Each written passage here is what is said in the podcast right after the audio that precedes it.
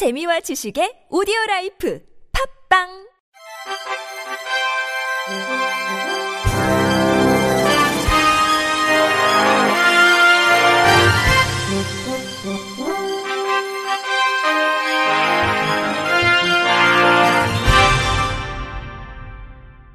청취자 여러분 안녕하십니까? 6월 27일 월요일 KBIC 뉴스입니다. 전국 장애인 차별 철폐 연대가 장애인 이동권 시위를 두고 불법 행위는 지구 끝까지 찾아가서 사법 처리하겠다고 말한 김광호 서울경찰청장에게 사과를 요구했습니다.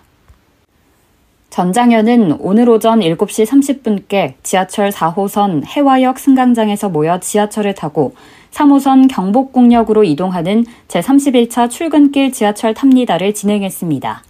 오전 8시 30분께 서울경찰청 앞에 도착한 박경석 전 장현 대표와 더불어민주당 최혜영, 오영환, 김영호, 강민정 의원 등은 서울경찰청장 면담과 사과를 요구했습니다. 박경석 대표는 그동안 출근길 지하철 탑니다에서는 장애인 권리 예산 쟁취와 지역사회에서 살아갈 수 있는 권리를 이야기했지만 오늘은 신임 경찰청장의 망언에 대해 규탄하고 사과를 촉구하기 위해 이 자리에 섰다고 말했습니다. 앞서 김광호 서울경찰청장은 이달 20일 기자간담회에서 불법 행위는 지구 끝까지 찾아가서 사법 처리하겠다. 오늘 아침 전장현 시위와 같이 사다리까지 동원해 시민의 발을 묶으려 했던 행위에 대해 즉각 조치한 것도 그 연장선이라고 했습니다. 박 대표는 지구 끝까지 찾아서라도 엄벌하겠다고 얘기했는데 그런 수고 필요 없이 저희가 찾아와서 설명드리려고 한다며 청장님의 발언이 저희에게 주는 낙인화, 흉악범을 잡듯 취급하는 이런 기조가 얼마나 위험한 발언인지에 대한 사과를 촉구하려고 한다고 말했습니다. 발언 이후 박 대표와 최 의원은 김 청장의 사과 및 면담 요청서를 서울경찰청에 제출했습니다. 한편 전 장현은 29일 장애인 권리보장 예산 등을 논의하기 위한 기획재정부 간담회가 예정된 만큼 지하철 하차 시위는 당분간 유보할 예정이라고 밝혔습니다. 정신장애인 비하 발언으로 장애계로부터 문매를 맞았던 국민의힘 성일종 의원이 지난 23일 서울 여의도 이룸센터에서 장애우 권익문제연구소가 주최한 정신장애인의 인권보장과 사회통합을 위한 정신건강복지법 개정 방안 토론회에 참석해 공식 사과했습니다. 성 의원은 이달 9일 국민의힘 서울시당 6.1 지방선거 당선자 대회 및 워크숍 강연 중에 임대주택에 못 사는 사람들이 많다. 그래서 정신질환자들이 나온다며 그분들을 격리하는 조치들을 사전적으로 하지 않으면 국가가 책임을 다했다고 볼 수 없다고 주장했습니다. 이에 연구소를 비롯해 마인드포스트, 한국정신장애인연합회가 성명서를 내고 15일 기자회견을 통해 성일종 의원과의 공식 면담과 공식 사과를 요구한 바 있습니다.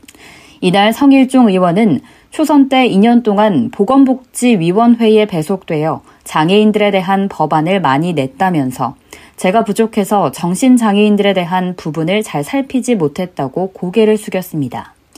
이와 함께 임대주택에 사는 분들이 여러 가지로 어렵다. 제가 이야기를 하다가 격리라고 쓴 게 맞다며 여러분의 정서에 동화하지 못하고 무심하게 썼는데 여러분들이 양해해 주시고 앞으로 그런 표현을 자중하겠다고 사과했습니다. 국민의힘 김예지 의원이 한국사회복지사협회가 시상하는 제21대 국회 전반기 사회복지의정 대상을 수상했습니다. 24일 김예지 의원실에 따르면 사회복지의정 대상은 사회복지 발전 및 사회복지사 처우 향상에 기여한 국회의원에게 수여하는 상입니다.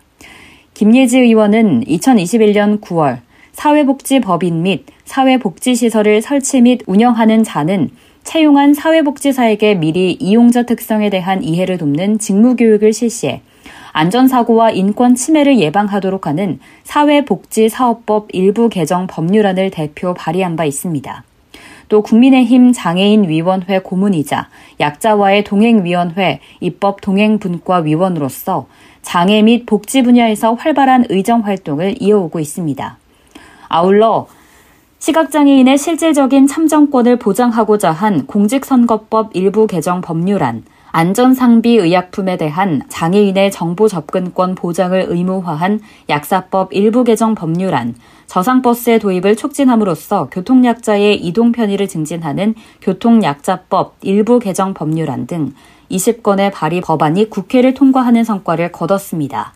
김예지 의원은 130만 사회복지사를 대표하는 한국사회복지사협회로부터 받은 상이기에 뜻깊게 느껴진다며 복지 현장의 최전선에서 근무하시는 사회복지사분들의 노고와 헌신에 깊이 감사드리며 앞으로도 우리 사회의 복지 발전과 사회복지사의 처우 향상을 위해 많은 관심을 기울이겠다고 밝혔습니다. 주차장마다 휠체어 표시에 파란색으로 칠해진 구역이 있죠. 바로 장애인 전용 주차 구역인데요. 몸이 불편한 장애인 운전자들을 위해서 일반 주차 구역보다 면적을 넓게 잡아놓긴 했지만 불편함을 호소하는 이용자들이 적지 않다고 합니다. 어떻게 된 일인지 YTN 김다현 기자의 보도로 들어보시죠. 지체장애 1급 이종민 씨는 평소 드라이브를 즐기다가도 주차할 때만 되면 장애인 주차구역을 찾느라 마음이 조급해집니다. 겨우 빈자리를 찾아도 문제는 남습니다. 운전석 쪽이 다른 차량이나 화단에 막혀서 내릴 공간이 없기 일쑤. 결국 조수석으로 옮겨 탄 뒤 겨우겨우 휠체어를 내려 빠져나옵니다. 이종민 지체장애 1급 휠체어 이용 운전자. 이런 거를 다니다 보면 매번 있어요. 매 순간. 최대 뭐 20-30분 정도 걸린 적도 있고요. 이 같은 불편을 해소하고자 지난 2005년 장애인 편의법 등의 구체적인 규정이 마련됐습니다. 특히 장애인 전용 주차구역은 너비 3.3m, 길이 5m 이상으로 하고 장애인이 휠체어로 이동할 수 있는 여유 공간 1m를 확보해야 합니다. 사정이 나아졌을까? 규정 시행 이후인 2009년 설치된 노회 주차장에 가봤지만 역시 적정 기준엔 못 미치고 있습니다. 지금 이 주차장의 폭은 법정 규격보다 딱 50cm 모자란 2.8m입니다. 휠체어가 통과할 수 있을 것처럼 보이지만 운전자 혼자서 휠체어를 돌리고 빠져나가기엔 역부족입니다. 주차장 운영기관 측도 장애인 주차구역이 규정보다 작다는 점을 인정했습니다. 성북구 도시관리공단 관계자 노회 주차장 운영. 말씀하신 현장 나가봤더니 그 현장에서 이번 주 중으로 조치가 가능할 것 같아서. 문제는 이런 곳이 한두 군데가 아니라는 점입니다. 보건복지부가 실태 조사를 해봤더니 장애인 전용 주차구역 면적을 지키지 않은 주차장은 모두 7천여 곳, 전체의 10.6%에 달했습니다. 전용 구역을 설치하지 않은 시설들까지 포함하면 면적 규정 준수율은 더욱 떨어집니다. 상황이 이런데도 정부와 지자체는 개선 수단이 마땅찮다며 사실상 손을 놓고 있습니다. 서울 성북구청 관계자. 용도 변경이라든지 재수선이 그 이후에 이루어졌다면은 그게 이제 할 수 있지만은 그런 상황이 없을 때는 2005년 이전의 거는 저희가 강제할 수 있는 게 없어요. 보건복지부 관계자. 과거에 저쳤던 게 지금까지 쭉 이어진다고 하면 제재할 수는 없지만 권고 조치는 하고 있죠. 공간 확보가 어렵다는 이유 등으로 유명무실해진 장애인 주차 규정과 정부의 관리 부재 속에서 장애인들의 이동권에는 여전히 그림자가 드리워져 있습니다. YTN 김다연입니다.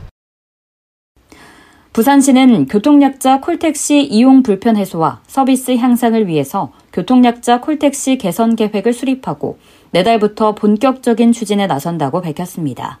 이는 최근 장애인 콜택시의 시각장애인 안내견 탑승 거부 사건을 비롯해 일상회복 등으로 인한 장애인 임산부의 교통약자 콜택시 이용 폭증으로 차량 예산 부족, 배차 지연 회피, 기사 불친절 등의 이용 불편을 해소하기 위해서입니다.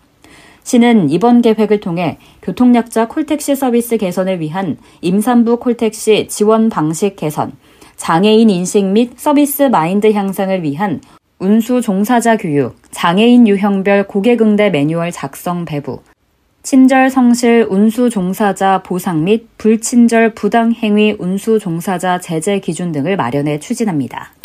특히 복잡한 정산 절차로 행정력 낭비와 배차 회피를 초래했던 임산부 콜택시 지원 방식을 사후 정산에서 쿠폰 지급 방식으로 개선을 추진합니다.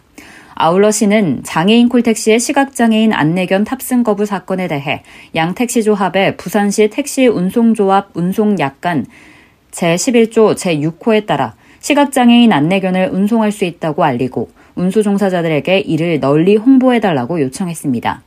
조영태 부산시 교통국장은 이번 개선 계획을 내실 있게 추진하여 교통약자 콜택시 이용 불편을 최소화할 수 있도록 노력하겠다며 앞으로도 교통약자들의 이용 편의 증진을 위해서 예산 증액 등에 최선을 다하겠다고 밝혔습니다.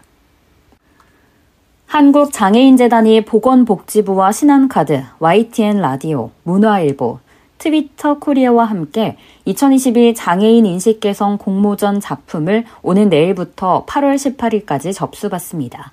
참여는 장애인 인식 개선에 관심을 가진 개인 또는 팀으로 장애인 인식 개선을 주제로 한 순수 창작물을 영상과 라디오 캠페인, 포스터, 웹툰 등 총 4개 부문에 걸쳐 접수 홈페이지에서 지원할 수 있습니다. 수상작은 전문위원 심사를 거쳐 10월 중순에 발표되며 대상 200만원, 최우수상 100만원, 각 부문별 우수상 50만원, 입상 20만원이 수여될 예정입니다. 이성규 한국장애인재단 이사장은 따뜻하고 개성있는 아이디어가 반영된 작품을 통해 장애에 대한 올바른 이해를 돕고 부정적인 인식이 개선될 수 있길 희망한다고 전했습니다. 2022 장애인 인식 개선 공모전 수상작은 콘텐츠 및 홍보용 자료로 활용될 예정이며 향후 YTN 라디오와 문화일보를 통해 공개됩니다. 끝으로 날씨입니다. 금요일까지 중부지방을 중심으로 비구름대가 길게 이어져서 일부 지역에서 매우 많은 비가 내리겠습니다. 비 피해 없도록 조심하셔야겠습니다. 이상으로 6월 27일 월요일 KBRC 뉴스를 마칩니다. 지금까지 제작의 권순철, 진행의 김예은이었습니다. 고맙습니다. KBIC